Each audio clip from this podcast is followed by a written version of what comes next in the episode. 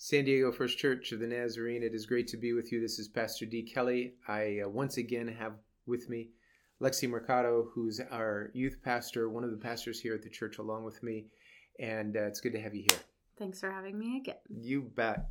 Uh, this is our First Impressions podcast, which means that we are looking at the lectionary reading that um, will be spoken on on Sunday morning. And if you have been following along, you probably are noticing that we are coming out of Easter time, which extends from Easter Sunday through Pentecost. This Sunday is called Trinity Sunday, where we celebrate the Trinity uh, the Father, the Son, and the Holy Spirit as one. And then next week, we step into what's called ordinary time or proper time and that is a time of learning and growth and discipleship.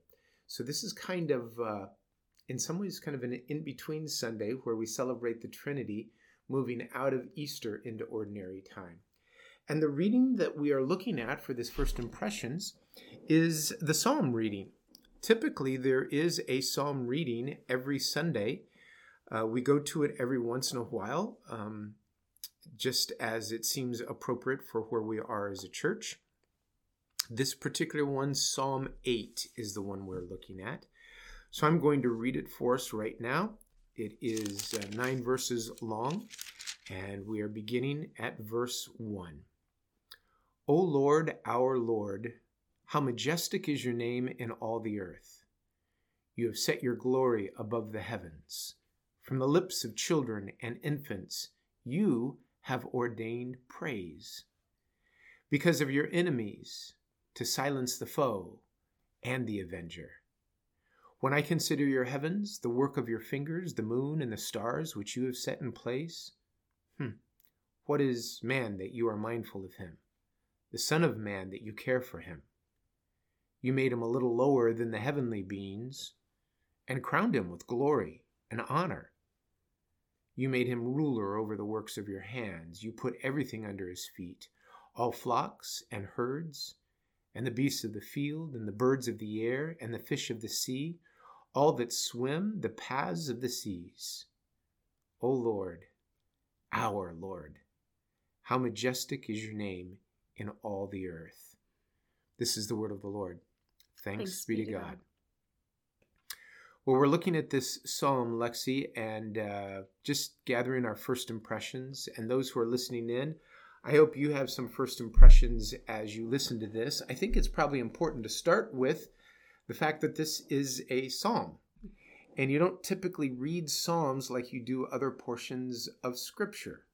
Um, you wouldn't read it like you would um, a Old Testament story of how the people made their way through uh, the desert to the promised land. You wouldn't read it the same as you might read the Sermon on the Mount or um, a parable out of the Gospel of Luke.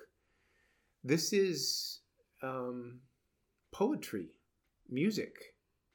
So when you're looking at something that's poetry or music, how do you read it differently? Or do you at all, Lexi?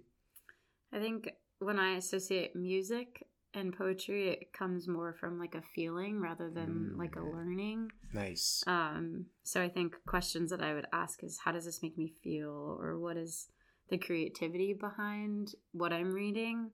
Um or like creation of something with my hands or with my voice. Um so immediately i think where i'm drawn to is um you made him ruler over the works of your hands. In a lot of ways, it kind of makes me think of what are the things that I can create with my hands. Mm-hmm. Um, maybe to mimic or to um, to connect over the creation piece of what am I gifted in or what can I do.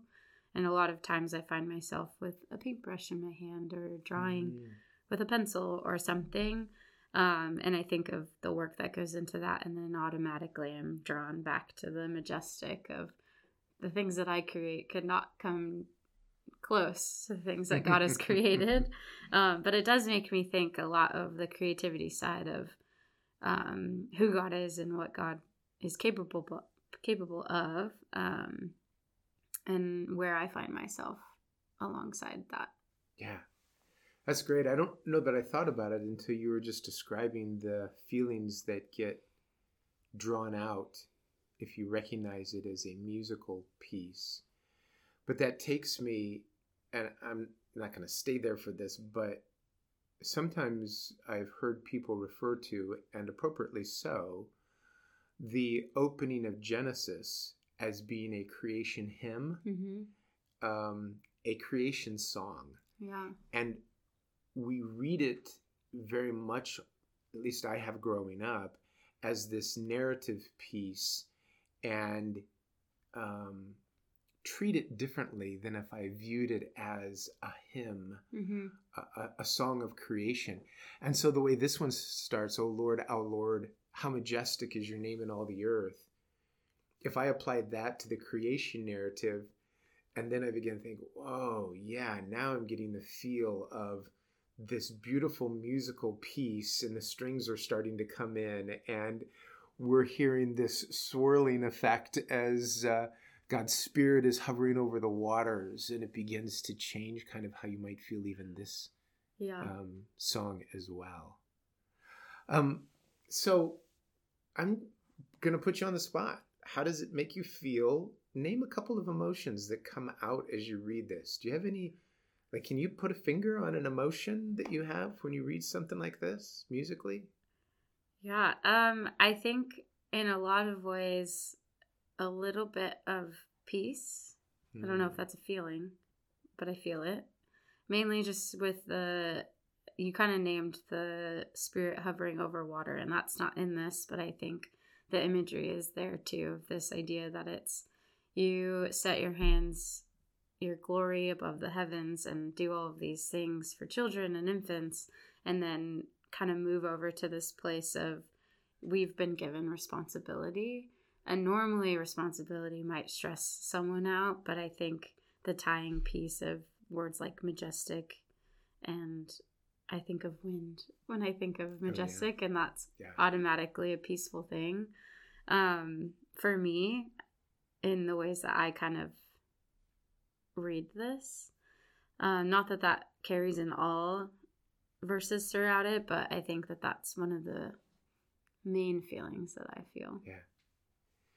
Um, I know that not everybody who listens to this maybe is familiar with it, but when you're coming from um, out on this peninsula where we are, when you're coming from maybe Rosecrans and driving up, and you come over the crest of Hill Street, and you look down and you see this ocean all of a sudden that extends forever. Yeah. I mean, you cannot see the end of it. I know there is an end, but trying to imagine people before they knew what was on the other side of the ocean, hmm just thinking that it goes forever, I think of majesty and I think of um, the unknown. And I think of a creation that's bigger than I can wrap my head around. Feel the same kind of thing when I go on a hike and it's into mountainous areas, mm-hmm. when you hit a, this valley and see an expanse. And here's the thought that comes to mind to me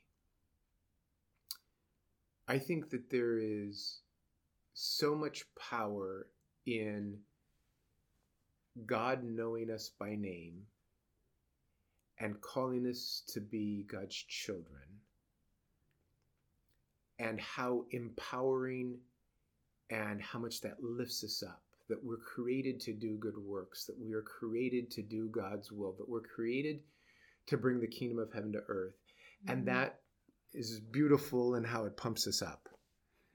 hand in hand with that, it seems to me that I need to be in awe of the majestic nature of God. Yeah. So there is this appropriate humility Yeah. looking at an ocean or a mountain or thinking of creation and go, oh, yeah, but I'm a pretty small piece in this storyline that's a lot bigger than I am. Yeah. That's also part of what I get out of this. I feel I feel humbled by this psalm Yeah. a little bit. Yeah. So, if you were given some suggestion uh, for some of us on what could we reflect on this week as we get ready for Sunday morning, any way in which to reflect on this passage? How you might put yourself into it somehow?